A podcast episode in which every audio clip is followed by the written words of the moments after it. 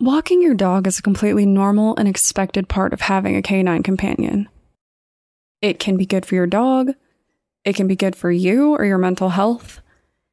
It is a bonding activity, and it can be even better when the whole family jumps in.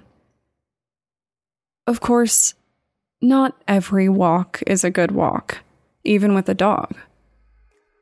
Sometimes walks can be frustrating they can have terrible weather. Or they can lead you to discover a body.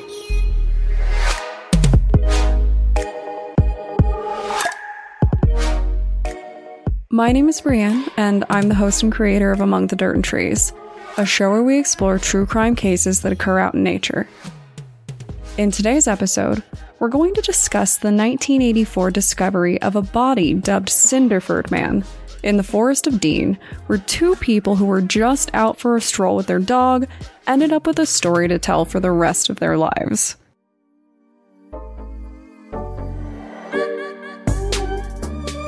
I've said it before and I will say it again. I cannot believe how common it is for people to find bodies while they are out walking their dogs. This is something that I would have been completely oblivious to if I didn't run the show, and I'm still weirded out about it every time that I find a case where this happens. But today, we're not going to focus on how freaked out I am by this fact. Instead, we're going to focus on how it royally freaks out the people that it happens to. To this day, no one knows what happened to this man. They don't know if he was murdered. They don't know if he died of very bizarre natural causes. And honestly, we're not really going to talk about poor Cinderford Man as much as we're going to talk about the couple that found him. So, if you ever wanted to know what it feels like to find a body on a pleasant stroll, buckle up because we are going to find out. It was 1984 on a quiet Sunday afternoon when Greg Jones and Fiona Slade decided to go walking in the forest of Dean. These two weren't new to the area. In fact, they spent plenty of time there, at least enough time to have their fair share of mysterious findings. It was a lovely spot for a walk, and they found a good day for it. We've all been there, right?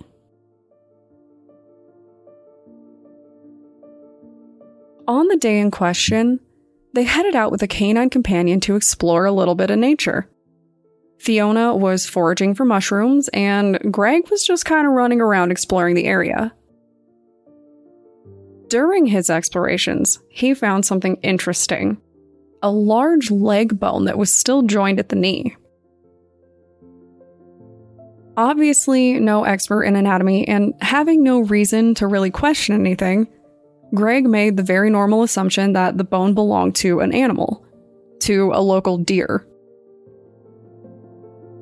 And being a young man who always enjoyed a good laugh, he actually grabbed the bone and started waving it at Fiona. As she no doubt screeched and backed away, he joked that it could be from a dead body. It's a really good joke, guys. But as they kept walking, the joke turned sour. There, on the ground, was a pelvis bone, and this looked distinctly human.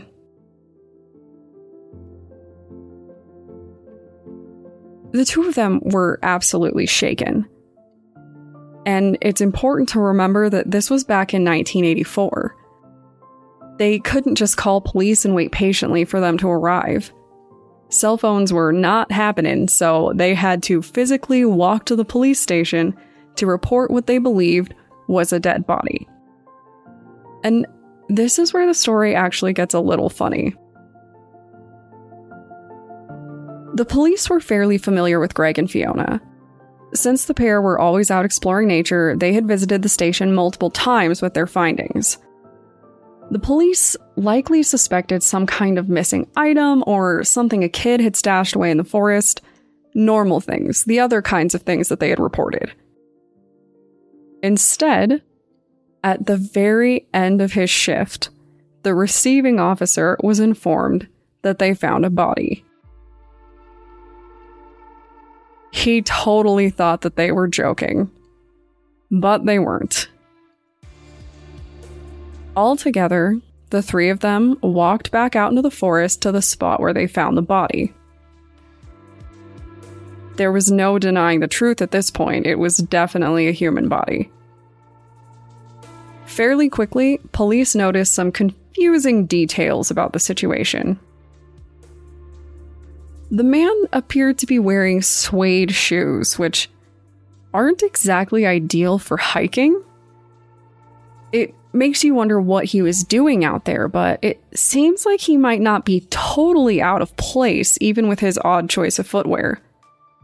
The man was wearing pajama bottoms and pants, which is really, really weird, right? But after asking around, it was actually determined that this likely meant he was an experienced hiker or person out doing things in nature. I guess back in the day, this was considered a great way to keep ticks away so you wouldn't have to deal with them. Props for ingenuity, right? Personally, being deathly afraid of ticks myself because I saw the mummy once as a child and never got over it. And I know that they're not ticks, but they kind of are, right? Anyway, I approve of this bizarre commitment to keeping them away, though I do think I'll stick with bug spray. This man had nothing of real value on him, no wallet, no expensive items other than his clothing. Based on the quality of what he was wearing, police believe that he did come from money, and he had a strange key on him too, one that looked like it belonged to a security cabinet. Absolutely nothing comes of this detail, but I do think that it's really cool and definitely the start of a book. As police looked around, they found more. Not far away, there were military rations, which wasn't abnormal.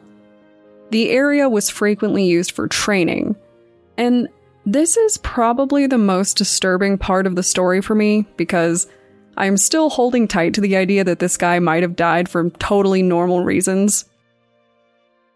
But apparently, military survival training opened local troops up to some interesting experiments. Greg told reporters that his dad once found a strip of live ammunition and two skinned cats dangling from the trees in this forest. And before you think that this is some kind of weird animal sacrifice, I am just going to ruin it for you because it's kind of laziness and kind of survival. Apparently, the local trainees weren't supposed to catch cats, but they often did because it was easier to catch a cat than a rabbit. So, that is certainly something.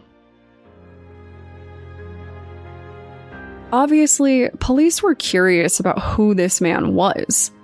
They believed he was dead for less than two years.